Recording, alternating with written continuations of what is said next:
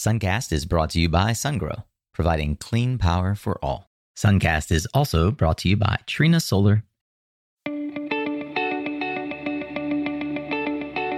Hey there, Solar Warriors. I'm Nico Johnson, and this is Suncast. Each week, I pull back the veil on the life and business insights of clean tech entrepreneurs building the most noble and impactful companies of our time. I hope what you learned from this conversation is a catalyst for your own growth. So thanks for tuning in and welcome to our tribe.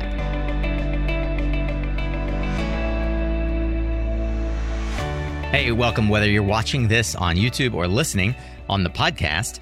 I want to say thank you for tuning in to our second half of the 2023 year Podcasters Roundtable.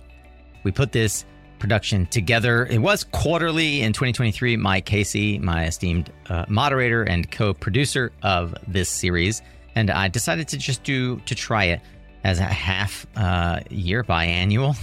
So this is the second of this year. I think it's our seventh or eighth uh, overall. And what a lineup. Do you ever have the feeling that you are uh, just lucky to be in the room? Uh, I live by the saying, if you're the smartest person in the room, you're in the wrong room. Well, I'm definitely in the right room today, and so are you, because I felt incredibly humbled by the cast of characters, podcasters that I genuinely respect, who shared the stage today. In this year's second half, 2023, Podcasters Roundtable, we're joined by Dana Perkins of Bloomberg NEF. She's the host of the Switched On podcast. Also, my good friend Bill Nussey from Freeing Energy podcast, also a VC at Engage over in Atlanta. We got Christopher Caldwell from Conversations on Climate, also the CEO of United Renewables, joining us from Ireland. We have Marie Burgquist from Nelnet Renewables that have the What's Up in Solar podcast. And oh, let's see, right, David Roberts. David Roberts from Volts joined us a little earlier in the day for him in the Pacific time arena. It was great to be surrounded by such incredible folks, and of course, moderated by Mike Casey, the founder and CEO of Tigercomm and the host of the Scaling Clean podcast. Of course, I'm the host of the Suncast podcast. If you are not familiar, if you're joining because someone else referred you over to check this out, thank you so much for being here. I promise that the time you invest, which is, of course, the only non renewable resource you've got, is well placed. We dig into not just the top three trends, but many other geopolitical and economic conversations around what we are experiencing as podcasters, but also as industry thought leaders in our or their own right. Today's guests on the roundtable really dig into things like what the results are from COP28. How should we think about the connection between author- authoritarian regimes uh, like that of, uh, well, we'll say regimes, but environments like that recently in the Netherlands and the nexus of or disconnect with climate action. We get into predictions for next year, favorite topics, and more on this year's second half Podcasters Roundtable. It doesn't disappoint, so I won't make you wait any further. If you have a chance, please do check out the more than 650 episodes in our back catalog on the Suncast podcast, where we dig into the founders and executives on the front lines of the clean energy transition each and every week. For now, let's get ready to tune up your skills, solar warrior, climate champion, as we dig into another fascinating episode here on Suncast.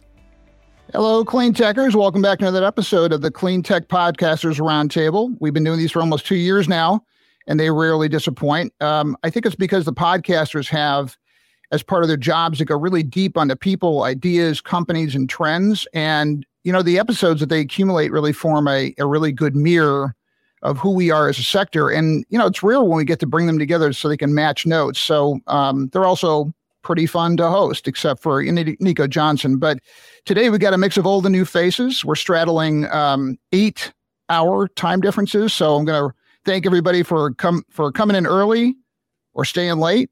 And uh, I'm going to ask our panelists to introduce themselves in their respective shows. Dana, you can go first.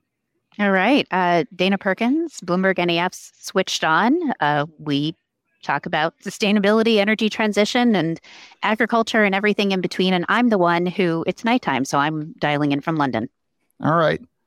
Well, we interrupt this pity party to bring you another Londoner, Chris Caldwell. Welcome for the first time. Thanks very much, Mike. Absolutely delighted to be here. Yeah, Chris Caldwell, uh, Conversations on Climate, is the podcast, uh, do um, conversations with uh, clean tech entrepreneurs and uh, leading academics.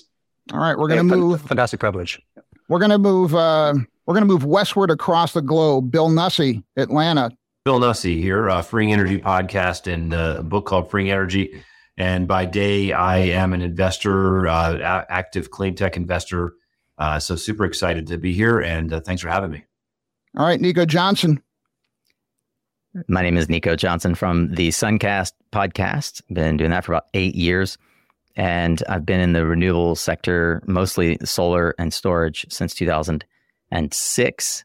And uh, on Suncast, we bring listeners uh, the clean tech. We call it the, the leaders on the front lines of the clean tech and clean energy transition. So uh, every week, I interview insightful folks, including folks like Chris Caldwell and Bill Nussey, and hopefully David Roberts and Dana Perkins, and uh, and you, Mike Casey. We get get interesting folks on. Marie's been on the on the platform. We like to talk to the interesting people who actually know what's happening on uh, on the front lines uh, of the transition. All right, Chicago, Marie, what's going on? Hey, everybody. Excited to be here. I'm Marie Burgquist, co host of the What's Up podcast by Nelnet Renewable Energy. Uh, we talk with every everyone about everything sustainability and renewable energy. Very excited to be here. And hailing from the West Coast, none other than David Roberts with the Volts. And we got a screen frozen on David. All right. Well, folks, we're going to um, we're going to kick this off by just going around robin here. So, want to know the three biggest trends from this year that you've seen and what made them big? All right. Dana, we're going to start with you. It's kind of hard because it's like, how long do I have? Um, but I'll try and be fast since everybody has, since everybody gets some time. Um, but a, a present trend across all of our shows. Now, first of all, the concept of our shows is that we go deep on one specific topic and we typically invite a BNEF analyst to come on and talk about a piece of their research. So finding a thread across everything is grids. Um, in, in the show we did with my colleague Sangeet, he ended up saying that we need about $1 of grid investment for every $1 of renewable energy installations, and it's causing a massive bottleneck in various parts of the world, but definitely present in the US. And you see this with wind installations my colleague Jenny Chase, who's our solar analyst, she even said on her show that was entirely about solar modules that if you go anywhere in the world and you say, yeah, grids really pose a real problem here, you're probably right. Uh, the other thing that was so the second one that was a real theme for this year is that China is creating a lot of supply, both for solar and for batteries. And we're seeing this in a number of different ways. But, you know, in, in China, we actually saw the uh, typical monofacial modules on the solar side dropping as low as, you know, 12, 12 uh, cents per watt. That was in November. And that has, eh, you know, China's also building mega bases, which are these bigger PV installations than anywhere else in the world. And we've also seen in China more solar installed than the entire world did combined last year. So this year, China did more than mm-hmm. everybody did last year. And then we're seeing a very similar story out of batteries in that the prices are going down. Battery prices fell by 14% versus 2022. So this is really, um, you're, you're just seeing so much more supply come online. And then I think the last thing that really highlighted, which is less of a rosy story, is that interest rates were a theme. Interest rates caused a lot of difficulty for a lot of different industries, but wind is a perfect example. And in the UK and the US in particular, with project cancellations and auctions that flopped, interest rates are a real issue that we're going to need to figure out. All right, let's do uh, Bill, then Marie, then David. Bill, your big three for 2023? Well, the, the big thing for the number one thing uh, for me is the realization the IRA is starting to move. It's a giant boulder. They created the boulder last year, and and we're starting to see it actually make movements. We're starting to see it turn and affect markets in a major way. My perspective uh, is all around startups. So I look at where startups are starting to lean in, and we're seeing a lot of uh, startups coming at the IRA from different angles, from projects to uh, tax credit tradings.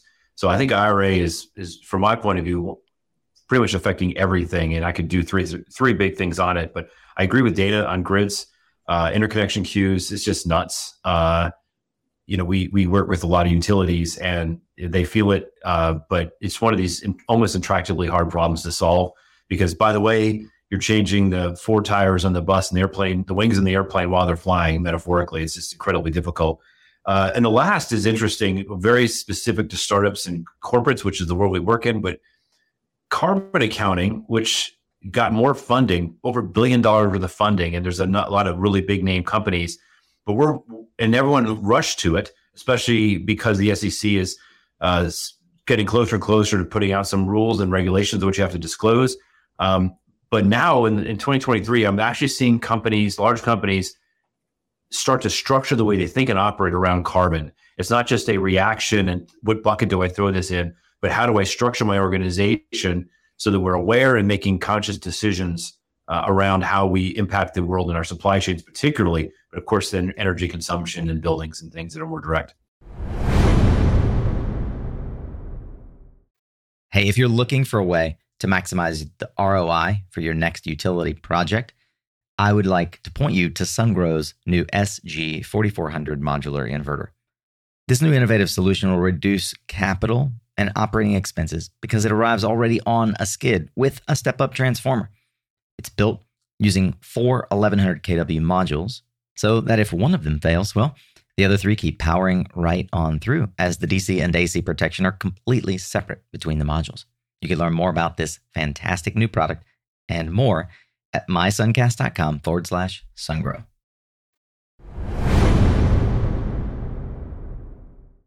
All right, Marie, big three and 23. What are they? 2023 key trend um, are advanced energy storage, as uh, Dana mentioned, um, definitely a lot more players in the market. Secondly, on the EPC side of things, at least, we saw a surge of communities interested, organizations interested, and prospects of adopting renewable energy. So, very similar to what Bill was saying. And then finally, floating solar has has rapidly gaining traction. Um, we're hearing about it and getting uh, people interested in it in it all the time and ultimately, I think this was a year of, of having that historical understanding of the capabilities of what our current res- renewable resources can do, notably at scale, um, and then finding solutions to optimize. So you don't have enough land, let's put it in the water. You don't have, um, you know, store uh, uh, solar power at night. Let's put it on a on a storage solution. So, all right, David. In an effort to pick stuff that other people aren't going to pick. Um, my first would be uh, thermal batteries. Uh, I've been, um, you know, sort of entranced by this category for a while now, but it's really breaking out this year. There's a lot of innovation in uh, large scale thermal batteries for decarbonizing industry. There's also a lot of innovation happening in small scale thermal batteries for residential. Really, just heat, storing heat is becoming uh, uh, a big deal. And I think um, just today, actually, uh, the Biden administration released its guidance for the 45X tax credit, and it is going to include thermal batteries, which is a very, very, very big deal and is going to crack that category open in a huge, huge way uh, next year. So thermal batteries are are hot. Pardon the pun. Uh, my second is uh, digging, drilling.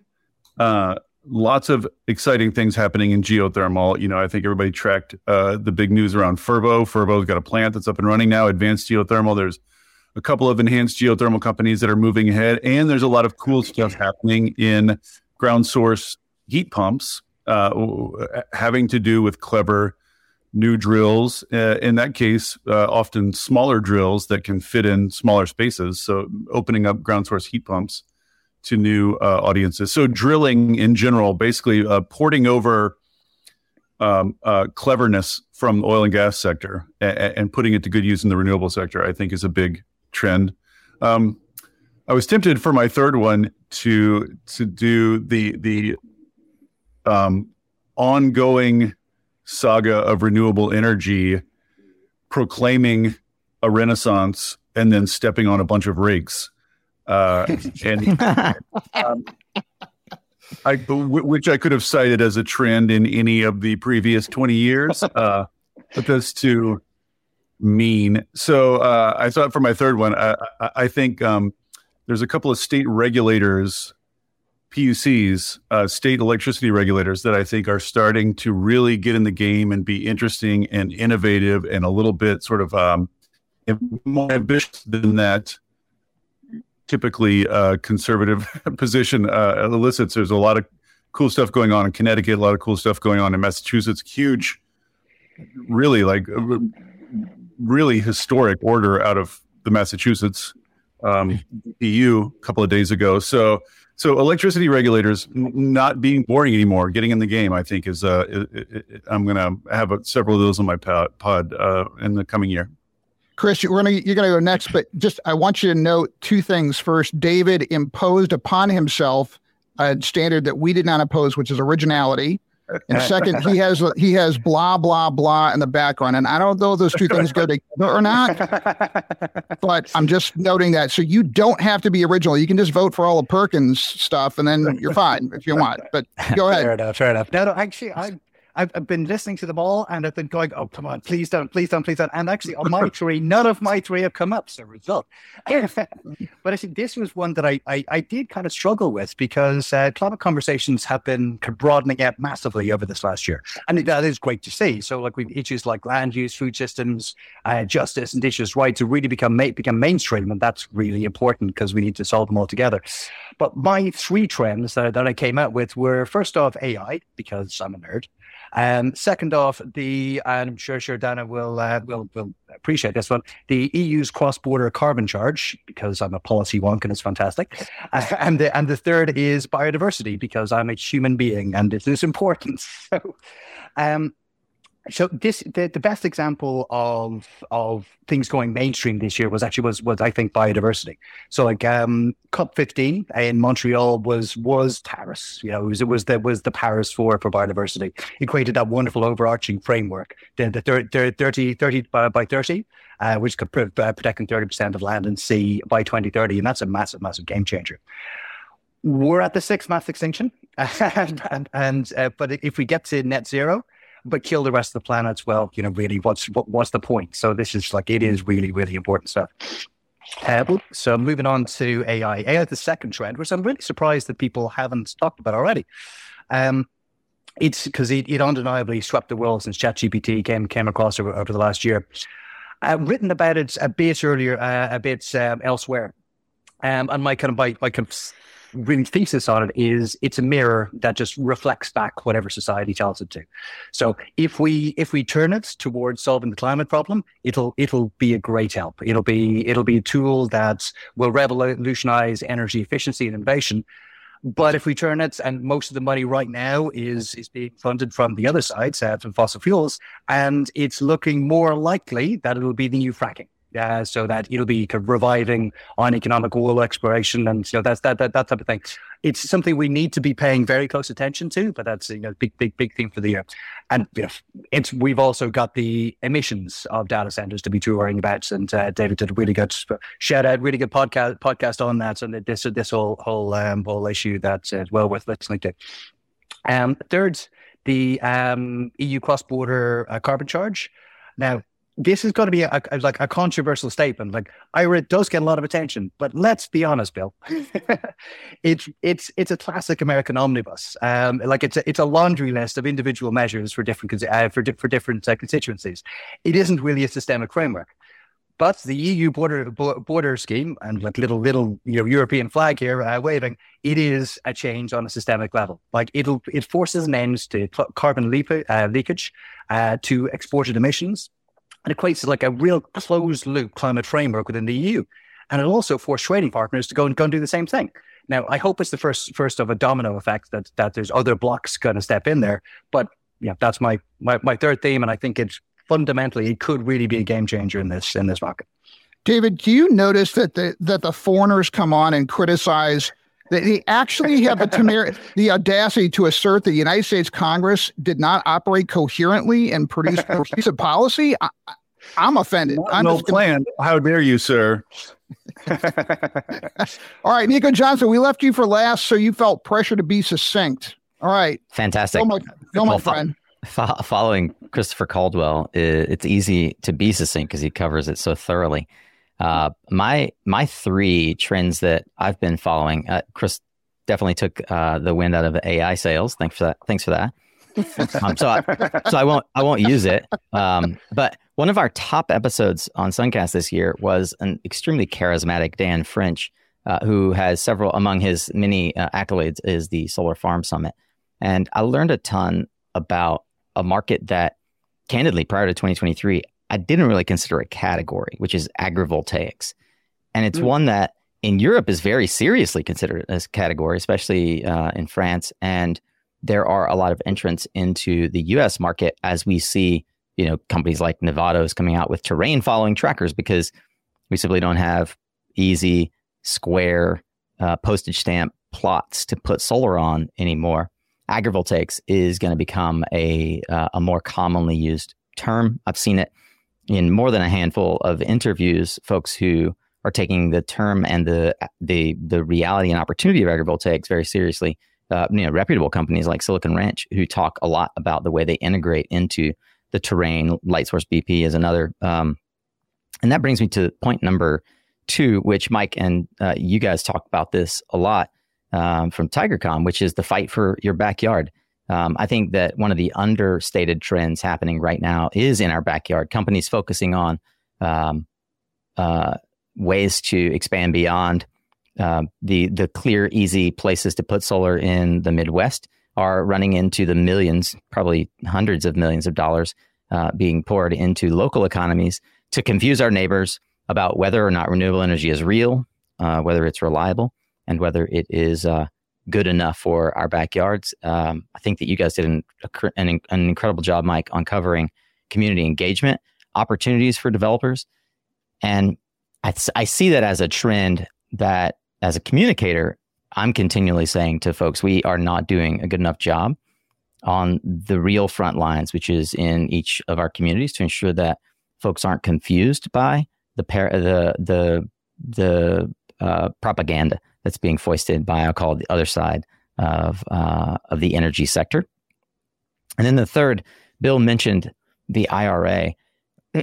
as far as I can tell, the um, the the most I feel like it's the most under discussed trend of the IRA is the transferable tax credit. Um, the ability to expand who can benefit from the tax credit and how it can be transferred while it's still desperately trying to be understood opens up the market to what is estimated to be 50 billion a year in clean energy tax incentive equity. Um, and it's not a one size fits all kind of transaction world. But um, an interview I did with Billy Lee, who's been in the game for a long time, created some of the earliest uh, equity financings for SunEdison and, and several others. Um, has a company called Reunion building a platform to try and broker this, and they're not the only ones. Um, but he estimates that it's a trillion dollar market. And the great thing is that it does open up who can invest in renewables and how quickly we can scale beyond just simply solar. I mean, the cool thing about the tax credit is it applies to all kinds of different asset and infrastructure classes. All right. We're going to do a second round robin, but man, we're 23 minutes into this hour. I tell you, this thing flies fast for me. It's really fun to listen to your all's answers. So, uh, on a scale of one to five, one being stuck in neutral, five being a quick pace, how is the energy transition going in your view? So, give me a number and 30 seconds of explana- explanation. All right, Bill Nussey, one to five, 30 seconds and why. Uh, the big energy is moving at a three. Smaller energy, which I'm passionate about, is probably three and a half. Not nearly as fast as it should, but it's not also nearly. It's not close to being as bad as I was worried about five years ago. All right, Marie, one to five, and why? Yeah, I mean, the industry has not lost its tenacity. Uh, absolutely bank on that. Um, I think there are a lot of expectations and pressures that this transition can happen at a much more rapid pace. But let's all think about work in our daily lives as as leaders. Um, how long does it take to get a policy or process pushed pushed through? And now think through ten times, fifty times, thousand times X, trying to get that as as a new normal for everyone. Um, we're gaining momentum, gaining policies, gaining backing from naysayers. So I'm going to give us the neutral rating of three. But I think Nico made a very good point that can't be lost is we're not doing enough on the front lines um, to clarify communication. And so I give that uh, a two. All right, Nico, go ahead. 30 seconds. I think it's a two and a half. Uh, I'm, I've been in this industry for almost 20 years. I'm actually really disappointed with what's happening right now in the residential sector um, and how it's being whipsawed by uh, interest, the interest market. Um, it's it's not only throttling, it's it's uh, got a, got the residential sector in a chokehold. So it really depends on who you ask. They'd probably say it's a one. Uh, uh, demand is at an all time low right now. Um, and then I think um, outside of if we just look at solar other technologies, especially those technologies that are more aligned with how the oil and gas sector uh, transition their infrastructure. It's probably moving it closer to, like Bill said, a three, three and a half. Um, and I'm optimistic with uh, with the latest COP news that it might accelerate a little bit more to a three and a half or four. All right, spoken like someone who does not lie, uh, not live on an island nation. All right, Chris Caldwell, one to five. Yeah. Yeah, so I will go. Oh, I, will also break it down if I may. Um, if we're talking about clean energy transition, on the financing and investment, taking a global global view of this, probably a three. Like we've seen the IEA report, seen record solar, seen like the 180 China's doing. So, so fantastic. There, we're, we're, we're probably at a three. But if transition is what we're focusing in on, which means emissions, well, we're at a minus number because emissions keep keep on going up, and that's that's the real heart of the problem. We need to accelerate that. We're not going to accelerate it organically, so we need to have policy. Um, we're we're we're we're, we're halfway down down a lift down, down so we've been dropped halfway down an escalator that's that's that's going up. It's going down and we're trying to run up that lift and we're going very very slowly up up there and we're falling back. We need to pick up the pace dramatically. So on that zero so i guess if you one and a half would be the average between those two and showing my multicultural chops for our American listeners, lift means elevator over here. Just wanted you to know that. All right, Mr. Uh, Roberts, one to five. And why? Uh, I don't know. I guess I would say um, that one thing we've all discovered, those of us who've been following this for a while now, is that um, to Marie's point, this is a big a big tanker. Everybody's throwing all these mixed analogies out. We should have coordinated our analogies before we started. It's a very big, uh, big. It's got a lot of momentum. So, what I hear all around me is engines revving. Like IRA is the engine revving. Um, um, all all this research happening in labs. These first of a kind projects.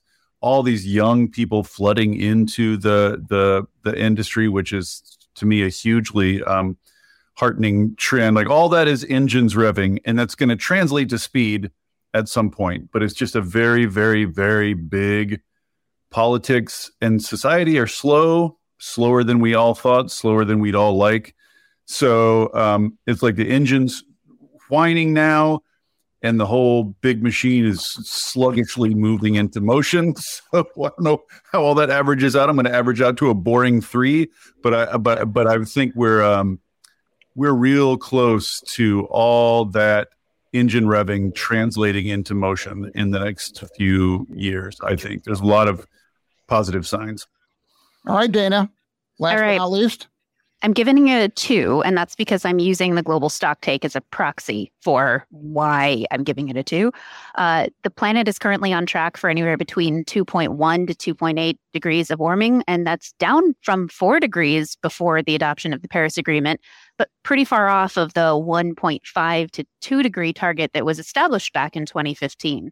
So we actually do a G20 policy scoreboard headed into COP and then at the end of COP, and we give 10 key areas, a scale of one to 10. This one got a four. So on a scale of one to five, that translates to a two. And I think we should use emissions as the proxy for success. All right. I like it. I'm to, because you're talking COP and I'm, Dana, yeah, I know you just came back. I'm really interested in hearing your thoughts. I'm to skip the third question and go to the COP. So can it show, show of hands? Who has actually been to a COP? All right. Dana, you just came back from the latest.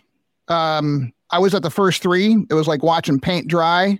Uh, I don't know why anybody goes to them except the people who weren't negotiated treaties and people who work for ExxonMobil. But um, hey, you went. What'd you see? And what is what's the Dana Perkins take on this cop and what it did? So this was not watching paint dry. This was the largest ever number of people that have convened on a COP. And of course, there were the people who were involved in the actual negotiations from a government standpoint, which are critically important. I was not one of those people. Uh, it was the convening of the other parts of the industries that we cover and the people that we know that I actually found really inspiring. And I must say, going into it, I was a complete skeptic looking around, going, oh, this is gigantic and this can't possibly be good for emissions. And certainly this is um, a bit of a zoo, but actually, there were so many very useful conversations on very specific issues you know it, it's the conversations that take place while traveling in in between the different zones that I found really, really useful. I was there for over a week. I'm exhausted. I think I'm still catching up on sleep um, because there were things that took place invariably in the Expo 2020, but then also all over Dubai, which is massive. There were travel times of an hour and a half sometimes from one wow. thing to a next. Um, but it there was a lot of energy, and there were a lot of things that I think they did there. Um, the blue zone invariably focused really in on the different pavilions and the countries, and there was a lot of knowledge exchange. So, teaching and learning, I feel like I did equal parts teaching and learning in that space. But then in the green zone, I actually saw a um, fashion show one of the evenings, which was all sustainable fabrics. And there was a real attempt to make the things that we're talking about like well first of all bring them to life in a way that was interesting and engaging and to feature solutions. I actually saw uh, biochar for the first time. I've talked to a lot of people about biochar but i've actually never seen them by the way. They're about the size of a, a rabbit poop. They're tiny little pellets. Um, so it was that was really interesting. In terms of overall COP. I think we can all have an opinion on what we think um, happened and the results and whether or not we think those were good or bad. But I personally think that, you know, COP 28 ending with an agreement to transition away from fossil fuels is unprecedented. That's an important part of us making progress on emissions. Um, and I also think the fact that they talked about loss and damage at the very beginning uh, was something that universally people said was a really good thing to bring up and to, you know, almost get out of the way at the beginning. That's really important that they made progress on that item very early on in the conversation so that they could spend the rest of the time on these other issues. So if I was going to be like the cop chair, I would gavel down the conversation right now and not let anybody else talk. But I'm not going to do that because I'm really interested in the verdict. David, do you? What's your take? I'm I'm seeing headlines and media takes over here that are almost diametrically opposed in their in their verdict on this thing. What do you think? I I uh, I try not to be too cynical, but I I, I generally think uh, international agreements are the the the, the steam not the coal uh, for our locomotive, m- meaning they're not driving things. No one is. I don't think any country is doing anything because they signed an international agreement to do it. I think international agreements are more or less a sign of where national politics has already moved. So I, you know, I think it's a mistake to to view these COPs as as uh, causal agents, but I do think they're very interesting signs of where everybody is, and I think there are some good signs and bad signs, as Dana said. I think, but uh, but I think um, the fact that the words fossil fuels are finally in it, you, know, uh, shows that national politics are finally starting to peek around that corner a little bit. Finally, starting to really think about uh, what we're involved in and what what all this has really meant. And so, you know, I'll, I'll call that positive. We're gonna we're gonna transition. We're not gonna phase out. We're gonna transition. Just want to make your unabated. Only the unabated kind, though. Uh, of course. uh, anybody else have a thought on COP? We can go on, but I just Anybody else uh, making sense of these headlines? Chris, any? Uh, any yeah, yes. you got a verdict yeah. there? Yeah, yeah, I'll pitch in. Um, so we, again, I started out with a feeling of kind of, kind of irrational hope that I thought, well, because of the mm-hmm. summer we had, we're gonna we're gonna make progress. We have to make progress because like the world's the world is telling us we need to make progress. Then the global stock came out, so there was a huge amount of kind of despair and oh my goodness, we're we're done. Then the outrage came. And I'm sure we all know where the outrage came from. Is The BBC reports uh, for the, the back uh, backstage uh, back past deals, um, the denial of science from uh, from from, uh, from from the chair, um, then oh, then the, the, the OPEC letter, um, which seemed a little bit desperate. But, but it's it, we had this feeling of oh my goodness, we're we're going to be you know crushed by all of this. We're going to go backwards. But then ultimately, optimism came because we had something that was the minimal viable um, thing that you could accept. And that has to be seen as a win in all of that context. you know, it has to be seen as a win. It's so I personally I'm I'm feeling much better than I thought I would the day before COP ended.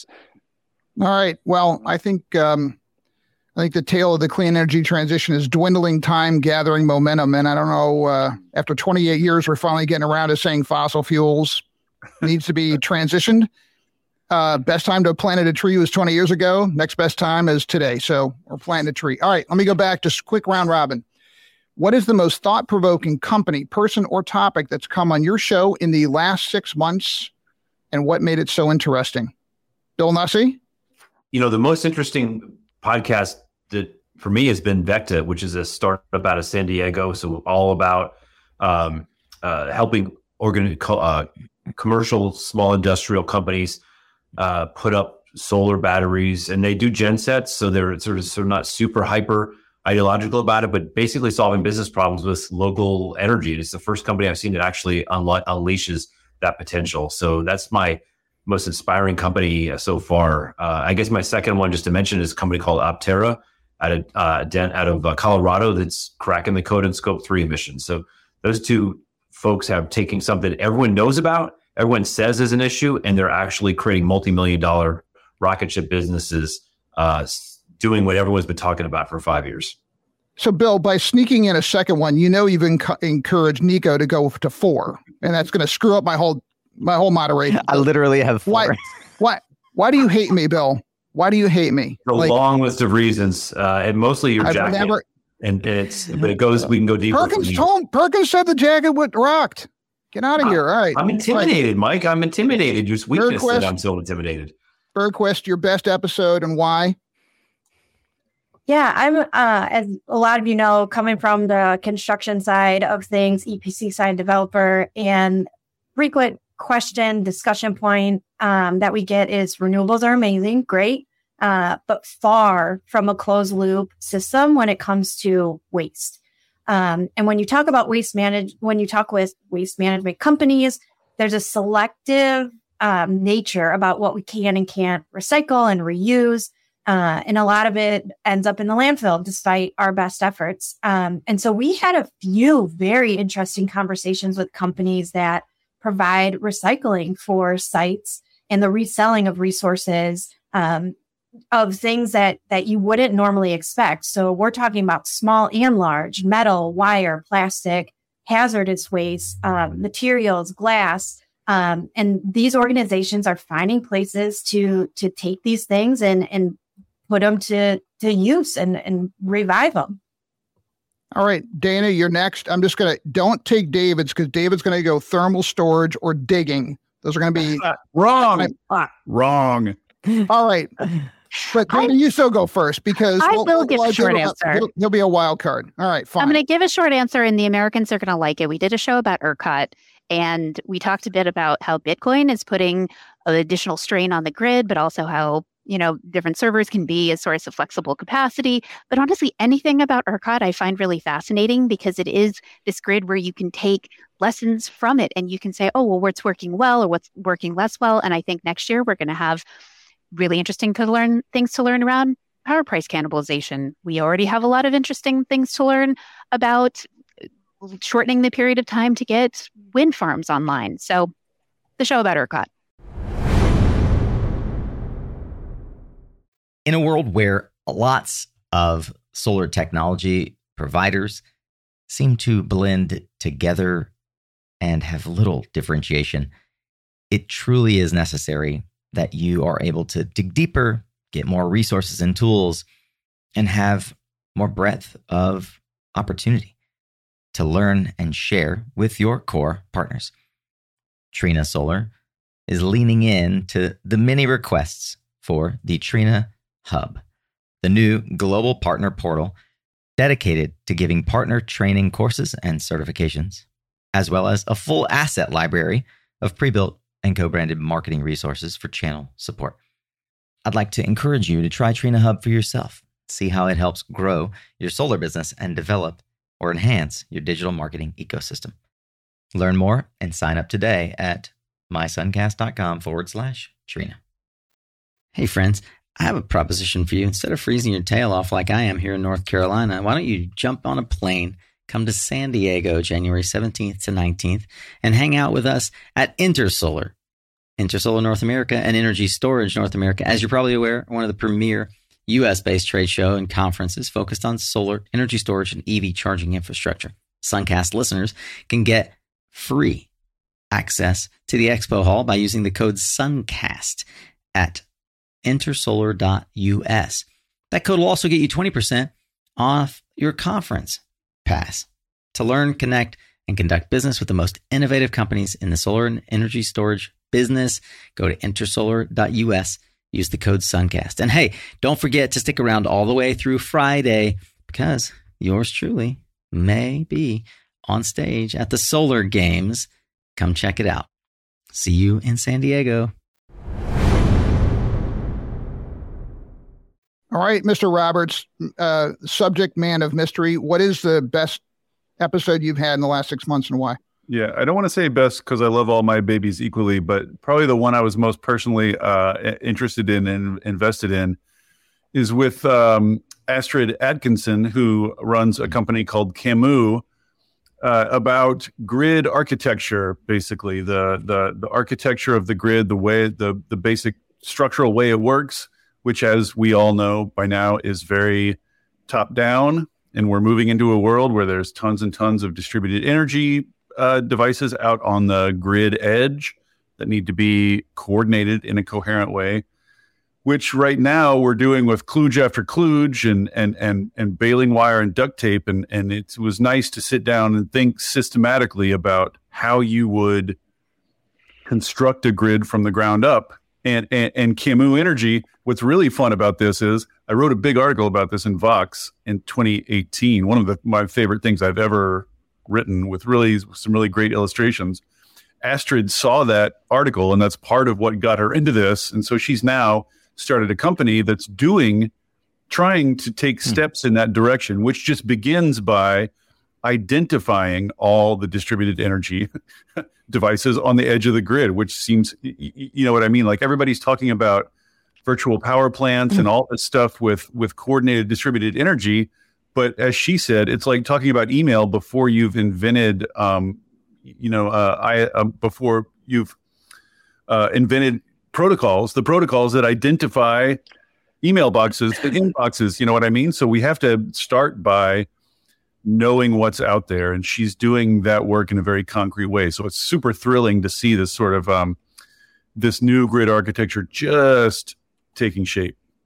Bill i know you like little i know you're in the land of the micro and i just think it's kind of cool. I think it's good that bloomberg is listening to a volts podcast talk about an episode that they wrote up a few years ago that inspired some of their companies so they could cover in their podcast I think there's like a life imitating art here thing. And I think that Bloomberg could learn from this. This is kind of like a very, it's a virtuous cycle of content. I think it's, it's intriguing. All right, Chris, I'm going to go have Nico next because that'll pressure him to not go to four, just maybe due to one, because he doesn't want to be rude to our new, our first time guest. All right, Mr. Johnson. Noted. Stink, stink eye on you. Noted. And I'll note that uh, when Christopher and I finished the interview on his show, which I hope will publish sometime before 2028, uh, he said he said I was the longest interview he'd ever done. So go figure. Yeah. Uh, All right, it ran for two and a half hours. Hurry up, Senator Johnson. Hurry up. Stop so, filibustering. So if I think about the most interesting interview, I mean, I've done a lot of interviews. It is a bit like trying to choose your favorite child. The thing that stands out to me as I look back over at least the last six months is an interview I did with Robert Piconi of Energy Vault um, for a few reasons. One is that Energy Vault is a controversial company uh, by a controversial founder and Bill Gross. And um, two, the very idea of Energy Vault is itself really rethinking the number one thing we all have agreed for years is going to help us get to a higher than 50% penetration of renewables on the grid, which is energy storage. And um, when when Robert started talking about the way that they originally ideated around what Energy Vault could become, he looked at how hydrogen, in particular pumped hydrogen or hydrogen, uh, hydro, pumped hydro works, and it's gravity based. So if you aren't familiar, Energy Vault has this EcoBrick uh, mod- modular product. But I really was inspired by the, you know, Bill Gross from Idealab is one of the, you know, this was a business that was spawned from Idealab. They've done over 150 companies. Bill Gross said that this is one of the top three companies uh, he's ever created. He's like one of the three companies he's most proud of. Um, I, I, also interviewed another company, Heliogen, that similarly inspired me, but I'll stick with Energy Vault for this one. The, and the reason is because in the interview with uh, with Robert Piconi, I was extremely impressed and inspired by the way that he architected a career that ultimately led to creating this company, Energy Vault, which in many ways is what we try to unpack and and and look inside of at Suncast. And um, he is an inspiring entrepreneur uh, and has really looked at not just how the EcoBricks com- compile a way to re-engineer using gravity, but effectively, Energy Vault isn't a gravity storage company; it's a software company, as evidenced by, and one of the reasons they have controversy. One of their biggest first projects is a PG&E project deploying lithium batteries, um, but using their software. And so I think it's interesting for uh, entrepreneurs like Robert and his team to really stick their neck out, having put their their fame and their and their fortune based on one thing, to say, well, since that is only in the initial stages and we are able to deploy the software, we're going to lean heavy into our software. And I think that software, and as we talk, we'll probably talk about again, AI is where the future of this industry is going to really rapidly evolve. And for that reason, I'm inspired by companies like Energy Vault because they don't rest on the one idea. They're able to pivot around that idea and see where the market thinks that they offer value rather than continually trying to force what they initially thought was their valuable proposition. Chris, see, I DM'd you that he could just do one, and he did it. I'm so I'm, I'm proud of him. All right. Yeah, yeah, you you you should be proud of him, but he did take about ten minutes to answer that one, so maybe. I'm glad you said that, not me. All right, Mr. Caldwell, your top episode and why? Yep, cool. So I am going to go going to go down more towards rather than the the, the, the company or person. I'm going to go going to go for the topic. So um, I again, just picking your favorite child child thing is a horrible question. But um, I'm picking Rajesh Chandy. He's professor of marketing, London Business School, director of the Wheeler Institute, and just a, a brilliant, brilliant thinker. And he, the impactful idea that he was talking about was something called compressed change. So the idea is that because it's globalization, the global south is experiencing enormous um, economic transformations, and that's coming from important technologies in the global north. And so it's the leapfrog effect, which which we're all kind of uh, familiar with.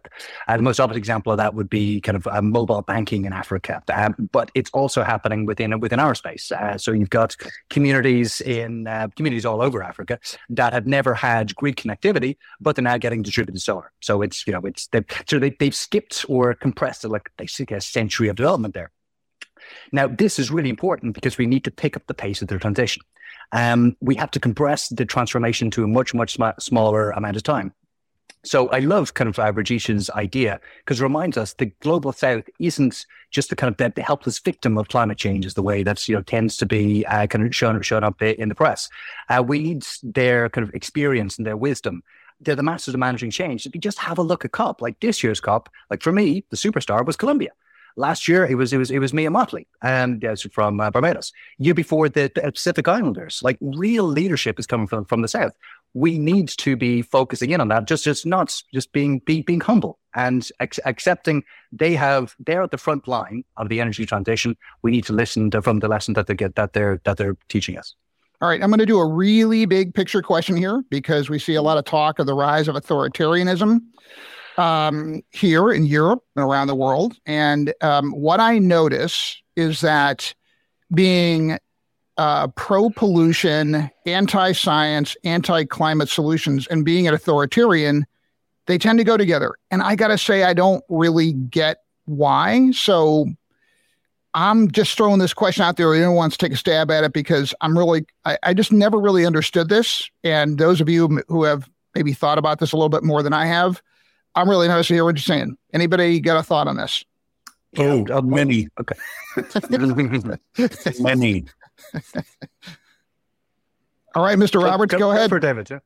Uh, yeah, I mean, I think uh, you get right down to the roots of it. Progressivism is about solidarity, and uh, reactionary authoritarianism is about the opposite.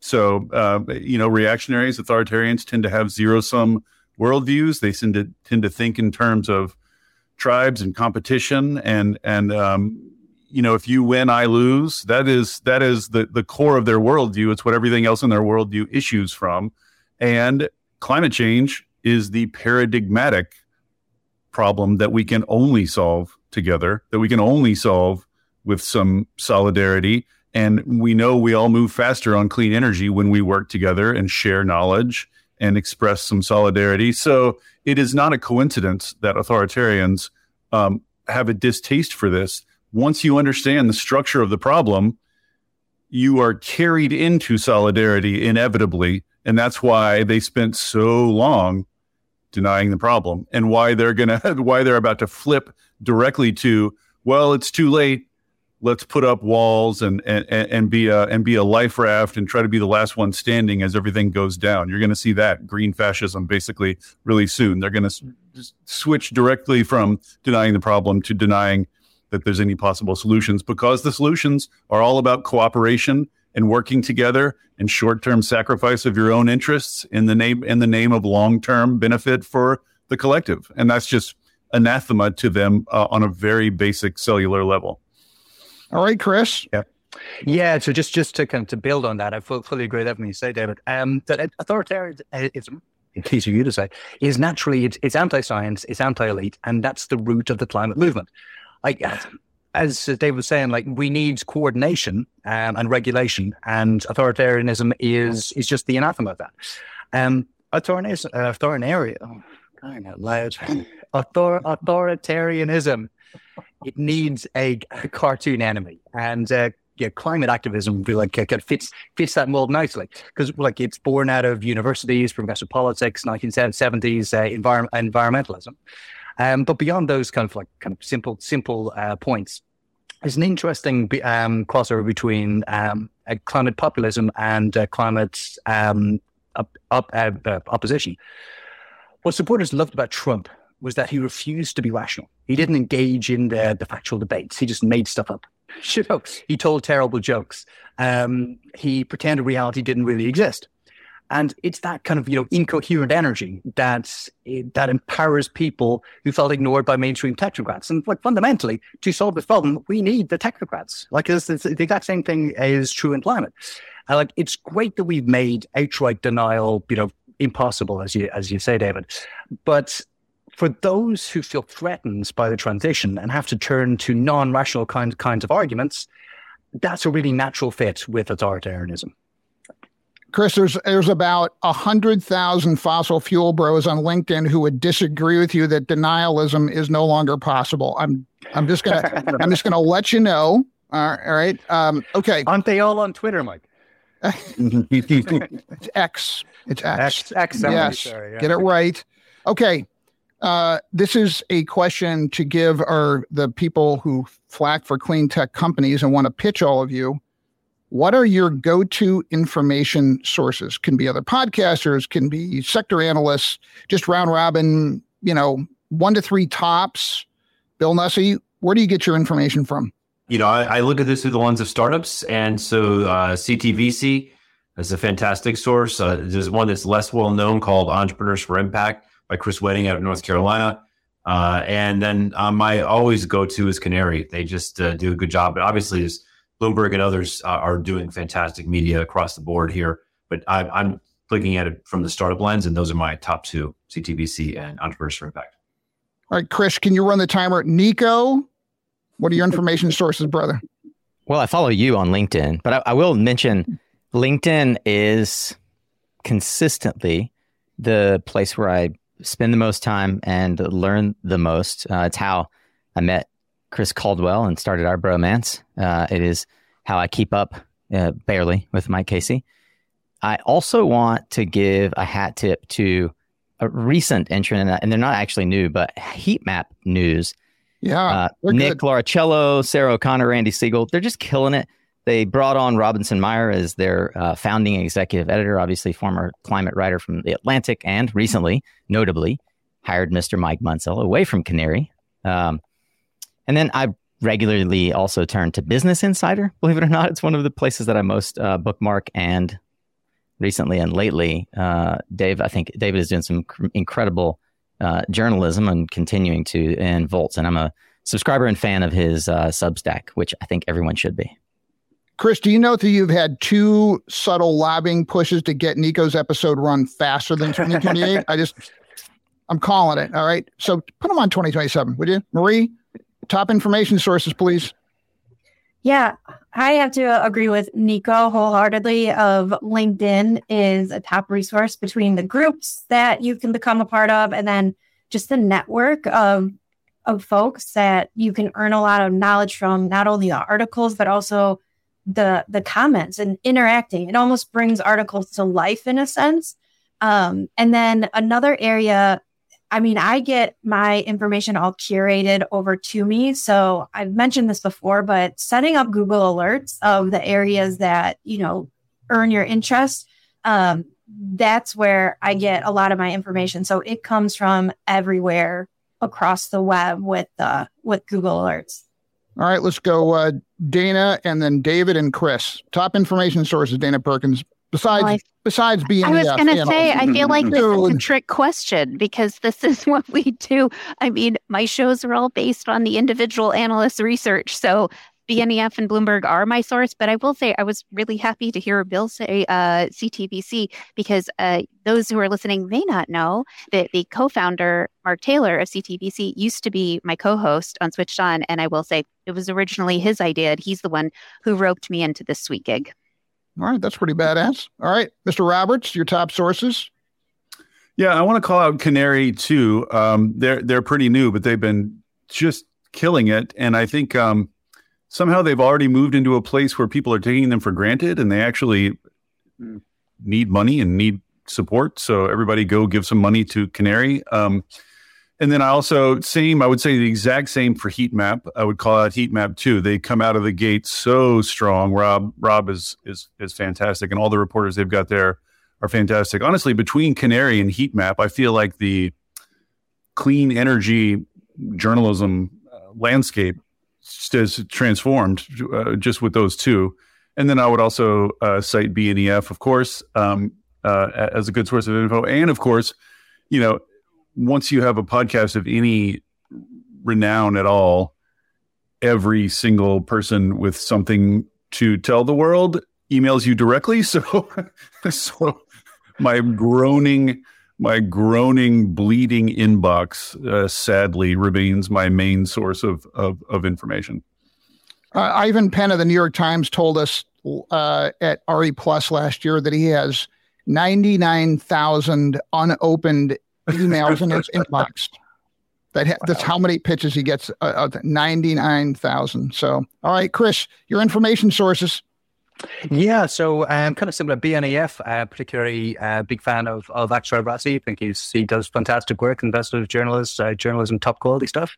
Um, just to not kind of oh run through oh like Canary, Heatmap, but great, LinkedIn, great. Uh, Threads, I think, is worth uh, worth a mention. Um, it is for the climate community on Threads is is growing very quickly. It's very and it's very very supportive, very progressive. Um, but my single greatest source of information is from doing the podcast. Like I'm a big, big believer in the contribution of academia and scholarship. I get to sit down with a lot of amazing academics, and they just, they just give, me so much fantastic information. That's that, that's my my main source. Okay, um, we are about out of time. I'm going to close with a round robin here. what is one obscure development your listeners don't know about that you think is going to be big next year? One. One. All right. Bill it has to be obscure. Okay, one that your listeners don't know about. How's that? There are many of them don't know about. How's that? Because if you're a million listeners, somebody will know. So let's just let's just figure that. All right, Mr. Johnson, you want to go first? Uh, sure. So that no one else steals it, but AI uh, as it relates to renewables. I don't cover it enough, so I know my listeners uh, who don't listen to any other podcasts are uh, waiting on me to start covering it. All right, Marie. Come on, Nico. Same answer. AI. more data collection. As soon as Chris said it at the top, I knew it. AI, AI, AI. So we have two podcasters on the show who actually think their listeners haven't heard of AI yet. That's okay. I think uh, we're going to have to start changing the lineup here because, uh, all right, all right, David, what's, well, what's going to be big next year that most of your listeners don't know about? Nothing is obscure to my listeners because I keep them up to date, of course. But um, right.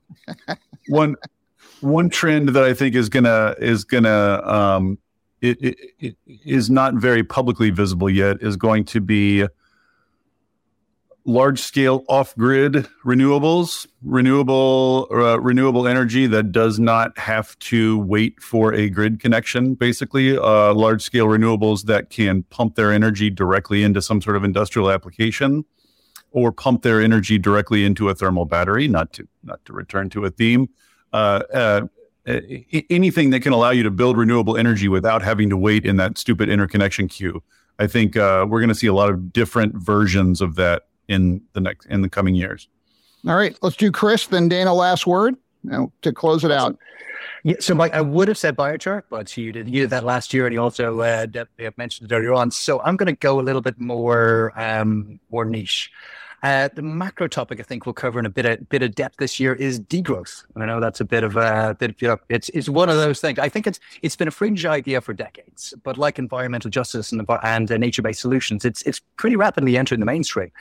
Like a few decades ago, if we were talking about phasing out of fossil fuels, you'd have just been laughed out of the room. So I think I think I think the same will happen with degrowth. So it's it's a really complicated conversation. I know there's there's there's very passionate views on both sides, but it's something we're looking forward to getting getting in into. We get the expertise, get the experts from both sides arguing it out, and uh, trying to you know, bust some myths around us and get gets gets get kind of really into the weeds on that one. I think it'll be interesting. I think Chris, when you're done with this, um, the the flack otherwise known as Bjorn Lomborg, has already written his pitch to you to go on your show to talk about awesome. the evils of degrowth. All right, Dana Perkins, Okay, so we don't have anything in the pipeline for this, but I'm going to put it out there hoping somebody's going to pick it up. I think we're all going to start talking about insurance way more. I think that you know who looks at physical risk data really closely, which is really difficult to look at to begin with? Actuarials.